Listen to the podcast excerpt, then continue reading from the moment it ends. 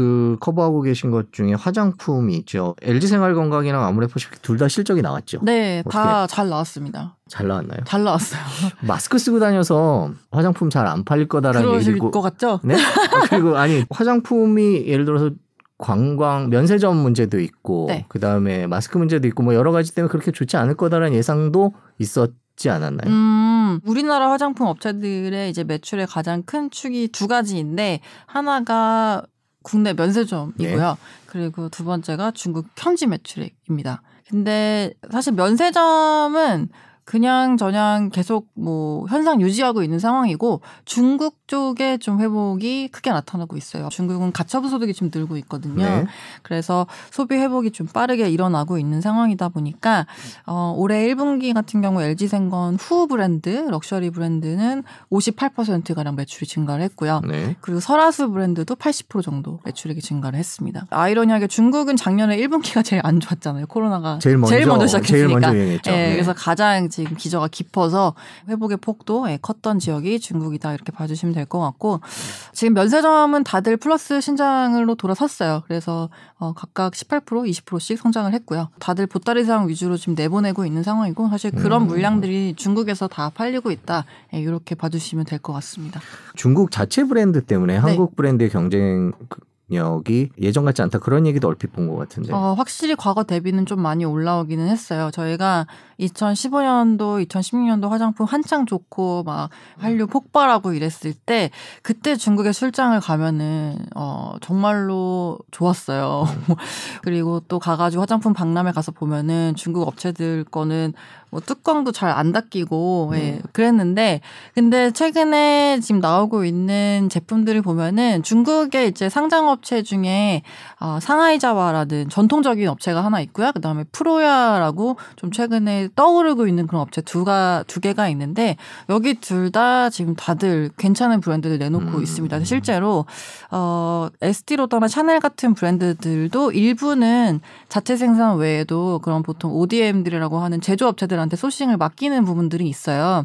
그래서 이태리의 인터코스라는 회사한테 일부 맡기는 제품들이 있는데 중국 업체들도 그걸 다 알기 때문에 상하이자와 같은 경우에 어, 최근 립스틱을 내놓으면서 디올 립스틱보다 더 비싼 제품들을 내놨어요. 그러면서 아 우리도 샤넬 만들어도 똑같이 만들어라고 하면서 인터코스에다 주문을 넣어서 나온 제품들이 지금 판매가 되고 있고 더불어서 에스티로더 갈색병이 가장 유명하잖아요. 근데 그거보다 훨씬 더 비싼 제품들의 에센스를 상하이자는 내놓고 있어서 어 그런 글로벌 ODM 업체들을 활용을 해가지고 최근에 품질도 끌어올리고 또 Made in China 럭셔리로 포지셔닝을 하려는 업체들이 나타나고 있습니다. 그리고 더불어서 이제 프로야 같은 경우는 고급화보다는 약간 저희가 최근에 인터넷상에서 볼 수 있는 그런 치고 빠지는 좀 재밌고 튀는 브랜드들 예, 그런 걸로 지금 승부를 음. 보고 있고요. 정리하자면 과거에는 진짜 별로였는데 지금은 되게 많이 올라왔다. 예, 이렇게 봐주시면 될 것 같아요.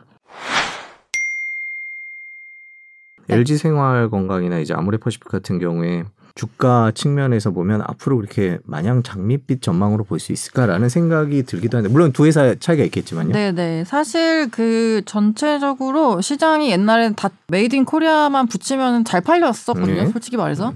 근데 지금은 중국 소비자들도 눈높이가 높아진 상황이고 시장도 양극화가 진행이 되고 있어요. 그래서 완전 럭셔리 아니면은 아예 이제 niche 브랜드 스타일난다의 쓰리 컨셉 아이즈 같은 브랜드나 요새 뭐 인스타그램 보시면은 품목 하나 히트 쳐가지고 막 잘 되고 그런 예, 제품들 있잖아요. 이런 식으로 양극화되고 있다 보니까 중간에 끼인 브랜드들은 다 고전을 면치 못하고 있습니다. 그래서 대표적인 예가 아모레퍼시픽의 이니스프리거든요. 이게 우리나라보다는 조금 비쌌고요.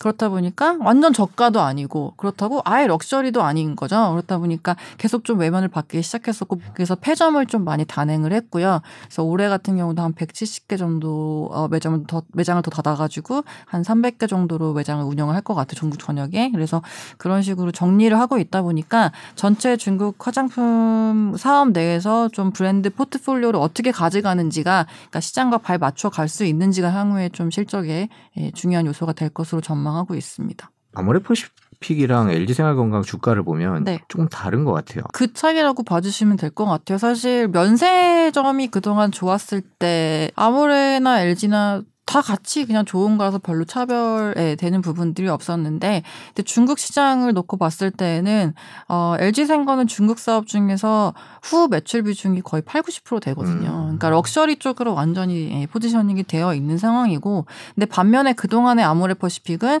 중국 전체 매출액의 40%가 이니스프리였고 설화수가 잘 되긴 합니다만은 당시에는 20% 정도밖에 비중이 안 됐어요.